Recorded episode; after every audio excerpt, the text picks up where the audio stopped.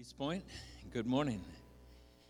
Boy, it's good to be back with you again today. Um, and I appreciate the fact that you all were willing to brave the cold.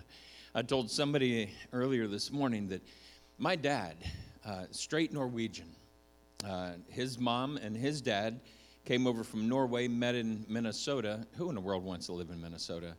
Um, but anyway, that's where they met. My dad's straight Norwegian. I was born in Minnesota, and I hate the cold. I hate the cold. But uh, thank you for braving the cold. East Point is blessed with opportunities to serve, but it's also been blessed, and I just am so pleased with the number of people that are willing to give their musical abilities. Uh, I, I am, yeah. All the time, all the practice, uh, the, together to make it happen so that we can worship effectively. And, and I appreciated uh, this morning the saxophone in particular. For me, I don't know why, but when I was younger, that's what I wanted to play. So in fifth grade, I learned how to play one of those, they called them tonettes. I think they were flutophones or something like that now. Is that right? Okay. And so I played that thing in fifth grade and sixth grade, played it a little bit more, and then they started to give you instruments. I thought, man, I am going for the saxophone. And so what they did was that they said, well, saxophone is so expensive, we're going to start everybody out on clarinets first because it's the same kind of reed instrument and you can just do that. And so I got my clarinet and I got in the room and I was one of two boys with a whole bunch of girls. Now, in eighth grade, that would have been fine, okay? But in sixth grade, it was not. I lasted for two weeks and I was done, okay, out of there. Um, but I appreciate uh, the willingness to do that. And then the, the last thing, before we get into the scriptures this morning, today is Sanctity of Life Sunday, uh, being celebrated by Christians all around the world. God is the one who gives life, God is the one who gave you value. God is the one who created you after his own image. You are not an accident. And that means that not one person is any more valued, any more important than you. God loves you individually, He loves everyone individually just as much as. We're giving gifts, personalities, abilities, inabilities. We're all distinct, we're all individual, but God created you. And I would just like to uh, pause for a moment and just to reappreciate that before our Heavenly Father. Let's do that. Father, I thank you that none of us is an accident. May have been unplanned, may have been a surprise, but intentional by you. I pray that you would help us to see that within ourselves, but then also to see that within others who are around us, those who are disappointed that they cannot be as good as someone else or as whatever. Uh, we do a lot of comparing but the only thing that you want us to do is to see that we are in your image and we have value, we have love. And so, Father, help us to uh, help others to be able to realize that as well. We thank you for the creation that you've made being us. We pray in Jesus' name. Amen. Today uh, wraps up week number three of what uh, I've been wanting to do for quite some time our God is the God of Abraham, Isaac, and Jacob. And what does that really mean? And so we took a look at God as the God of Abraham, the one who calls us. And then last week, the God of Isaac, uh, the one who gives us gifts, the one who gifts us. And, and, and that's what Isaac was. He was the gift, he was the laughter, he was the joy. And so we kind of park that alongside of God calls us to be his own. And then God gives us the gift of grace, of salvation, of his presence in our lives. And today, with Jacob, we're going to see God as the God who works. The God who works in this world, in us, around us, and through us. The scripture this morning is taken from Genesis in chapter 32. In verse 22, it goes like this That night, Jacob got up and took his two wives his two female servants, and his 11 sons, and crossed the ford of the Jabbok, the river. And I need to pause there just to say polygamy is never condoned in the Old Testament. It does happen.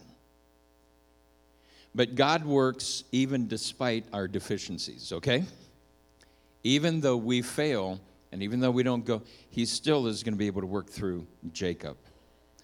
In verse 23, after he had sent them across the stream, he sent over all of his possessions. And so Jacob was left alone, and a man wrestled with him until daybreak. When the man saw that he could not overpower him, he touched the socket of Jacob's hip, so that his hip was wrenched as he wrestled with the man.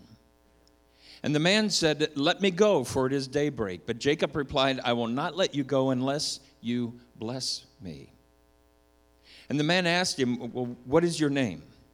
Jacob, he answered. Then the man said, Your name will no longer be Jacob, but Israel, because you have struggled, wrestled with God and with man, with humans, and have overcome.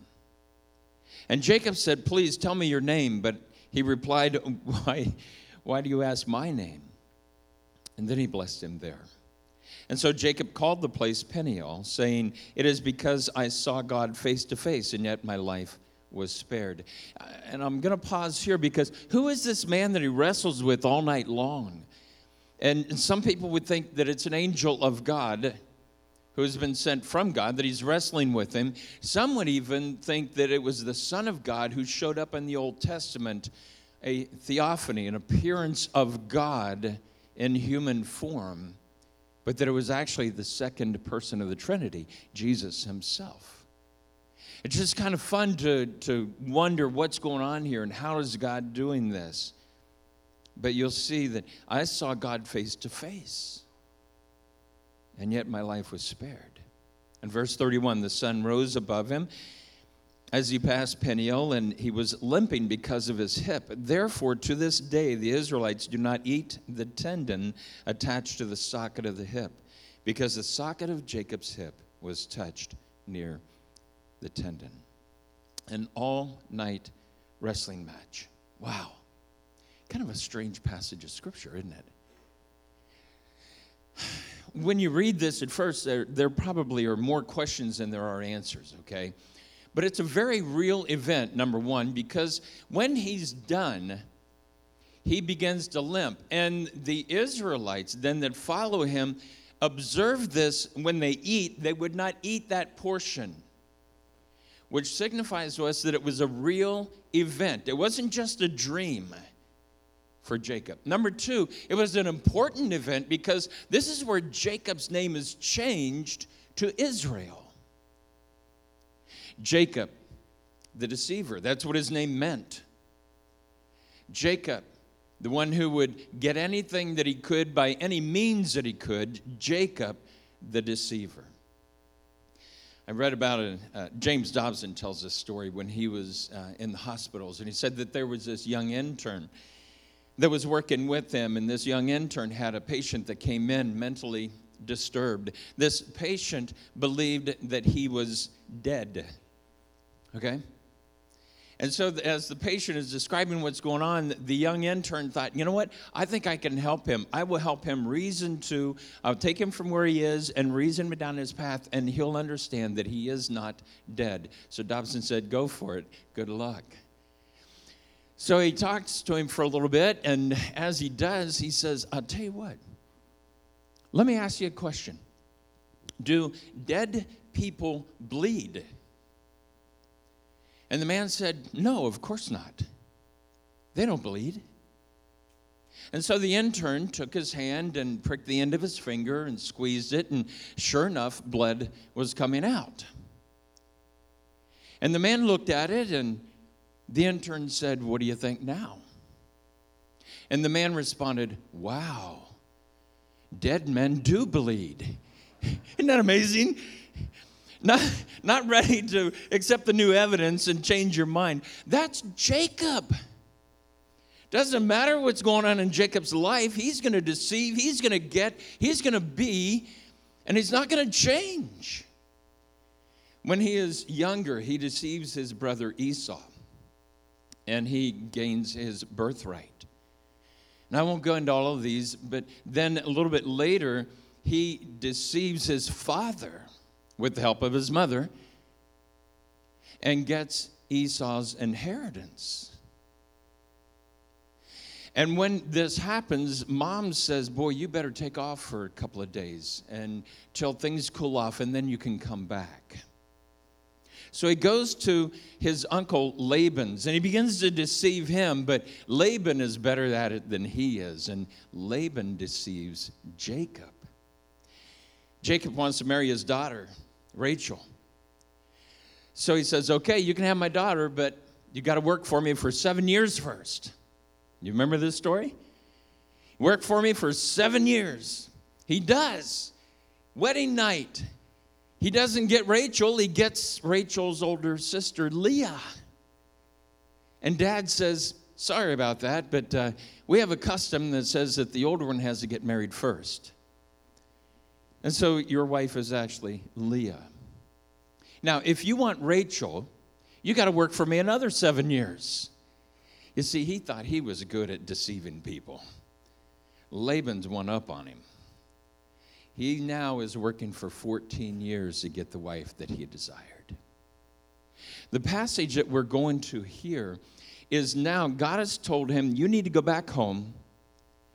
And it's 20 years later. He's not sure how he's going to be received by his brother Esau. But I'll tell you what, his heart has been changed. In that same passage of scripture, in verse 1, here's what takes place.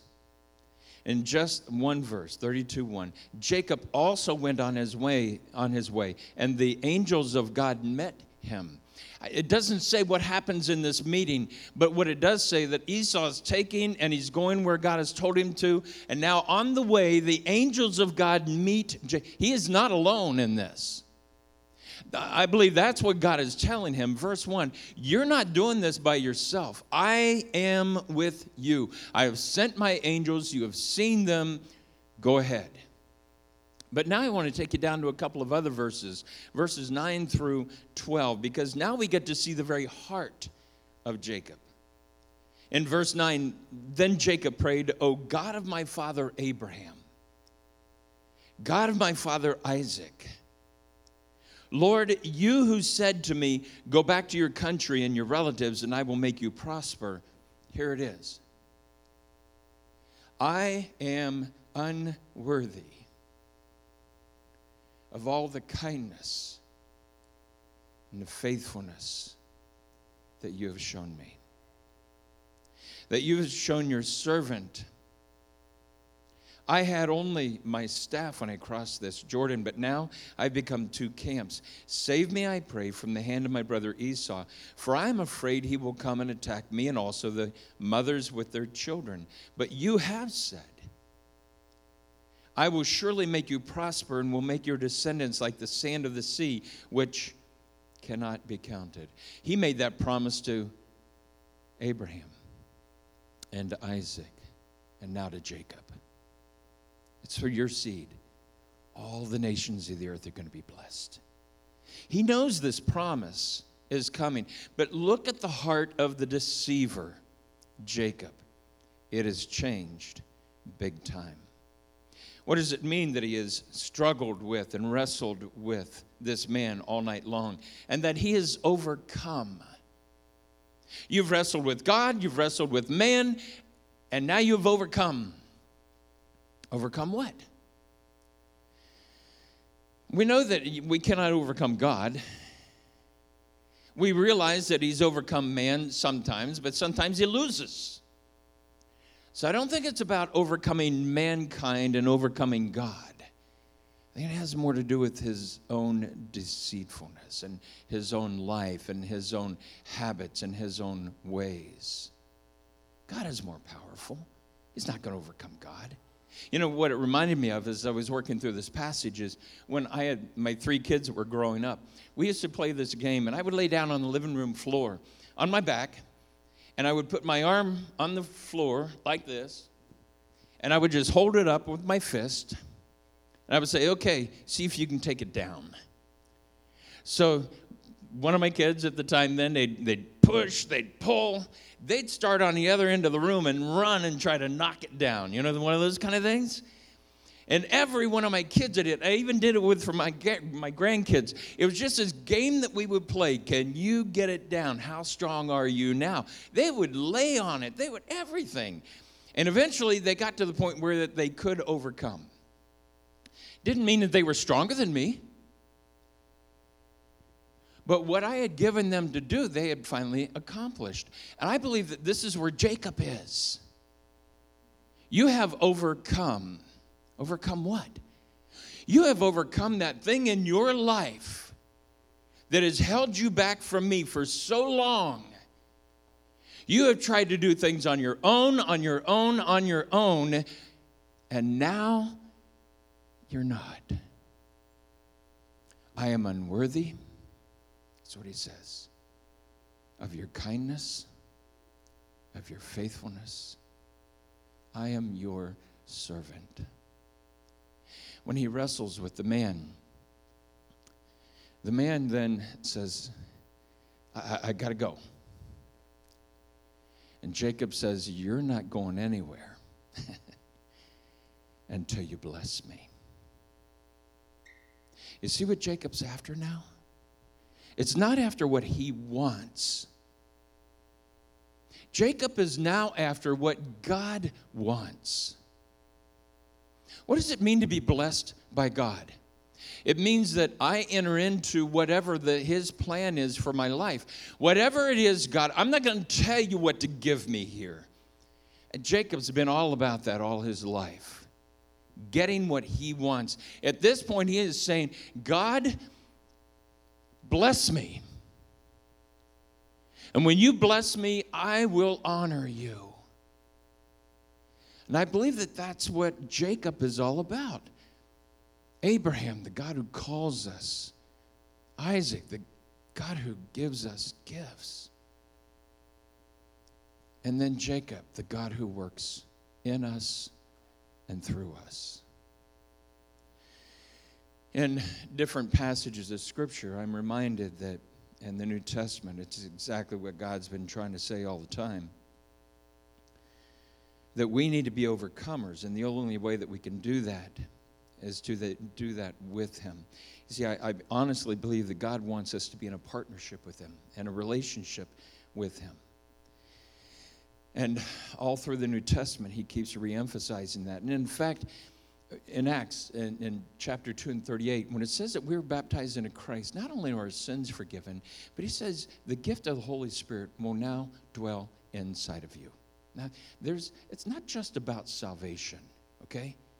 You see, Jacob is about this side of salvation. What's the Holy Spirit about? What's he for? Philippians 2:13 gives us this idea. It is he, it is the God, it is the Holy Spirit who is in you and helping you both to will and to do his good work. You see, I believe that what Paul is telling those in Philippians is do you want? God will help you want. He will help you even to will. Do you want to do? God will help you do. God will help you to want, God will help you to do. And now it's this partnership thing. You're not doing stuff for God. God has invited you to do stuff with Him. Ephesians 2, when it talks about our salvation, it's a gift of God. And then it goes on and he says, and there are works that God has planned in advance for you to do. God has some things for you to do, and He wants you to enter into what He has planned for your life. I think that's where Jacob is now. Finally, he's an overcomer. God constantly is trying to share with us that this is who He is and this is what He wants in us. And in Timothy, when he writes him, he says, God's not giving you the spirit of fear. Do you know this one? God is not giving you the spirit of fear, but of what? Power and love and of self control. You see, when God now lives in you, God has given you the power to do what He wants you to do. You're doing this thing together, it's never just for Him. And so He's given you the power to do it. The power and the, even to love. How in the world do we love those who are unlovely, who have hurt us and damaged us and, and opposed us? How do we? Because God is in us, partnering with us to even love. It's beyond us. Power and love and self control. How in the world? That's one of the fruit of the Spirit. It's not what you have to do on your own, it's what God helps you to do, is control yourself. Jacob is all about I am unworthy of your kindness and your faithfulness. Can we work this together? Don't even ask me why God wants to do this with a bunch of dummies like me and you, okay? Seriously. Come on. How many times do we have to learn the same thing over and over again, right? Oh, come on. But He does and He loves us and He works through us and He just wants so much for us to have relationship with Him. I'm going to close with a couple of illustrations. I've got it in my pocket, a, a, a tube of cream. I don't know if you noticed or not, but the last couple of Sundays that I've been here, uh, this is from my dermatologist, all right? And uh, I've had melanoma 15 years ago. It's nothing to worry about, but I go every six months and uh, give me this cream to put on my head and on my face, and it's supposed to make you look awful and terrible. And then for two weeks off, you kind of clean up a little bit, and then two more weeks of hit it again, and then it's supposed to take care of a lot of the actinic keratosis. Okay, um, and and that's what I'm doing. The dermatologist that I go to, when I first started going to him, he's a Christian. And we got to talking about the Lord and, and uh, what's going on. And he said, You know what? I, I would like to give you a gift. I want to treat you for nothing. And I said, Boy, that's okay with me. Um, and we got to know each other. And one day, when we were done with the visit, he asked his assistant to leave the room and he closed the door and he said, Mike, I, I need to share something with you. He's going through a divorce wanted me to pray for him. So we do this thing together because we know we're in the kingdom together. But what happens if he prescribes this for me and I do not apply it? I can get the tube, but if I leave it in my bathroom, if I leave it on the shelf and I never allow it to do its work, no good the Holy Spirit that is inside of you it needs to be applied. You need to allow Him to work in you and through you. And that's what the good works are now about. It's not to impress God, it's to work in partnership with God. It's a relationship, and I hope that you see that. It's altogether different than what a lot of churches do and with what a lot of people believe. The last thing I'd like to share with you uh, Scott Tobby. Didn't know Scott before two weekends ago, but Scott preaches in a church in Portland, Maine. He did a retreat up at Round Lake Christian Camp. Scott's only been in Portland, Maine for 16 years, and the church already on a Sunday worships over 2,400 people. 16 years, 2,400 people that come to worship. One of the most impressive things that he shared with us on that weekend retreat is called chair time. When you come into their foyer, you see this huge chair hanging from the ceiling. And it's chair time. Chair time is just time with God. And this is how you apply a relationship you spend time with the person. And that's one of the first things they impress on people when they come in and they look at it and they go, Chair time, what's that about? Well, it's about not doing things for God, it's about doing things with God. And the whole relationship thing then is there. And I would like for you to consider maybe changing the way you think about God. God needs to be your friend. On the way over here this morning, God and I are talking in the car. You know what? It, that used to be a weird thing to see somebody just talking in their car by themselves. Not anymore because people have these earbuds and the gun, all that other. Stuff I mean, it's all the time now. But I'm talking with God in the car. He and I are friends. He and I will talk through whatever's coming up. He and I will talk about what's on my heart. And we do that. That's chair time. It could be in your car, it could be in a chair that's off, it can be your coffee time, but you need to spend time. And it's not about learning the Bible, it's just about spending time with your friend. Does that make sense? I hope so. Because I think that's what Jacob finally understood. Would you bow with me? Would you pray with me? And in this prayer, commit something different to God in your relationship, okay? Let's do that. Father, thank you so much. You are the God who calls, who gives gifts, and then works with us. Thank you for calling us into that relationship. Thank you for allowing our will to be enhanced by yours. And the works that we do, they're works that you've planned in advance for us to do. And so you're willing to walk through it with us. Help us to do something different this year that would help us to become an even closer friend with you. Is our prayer in Jesus' name.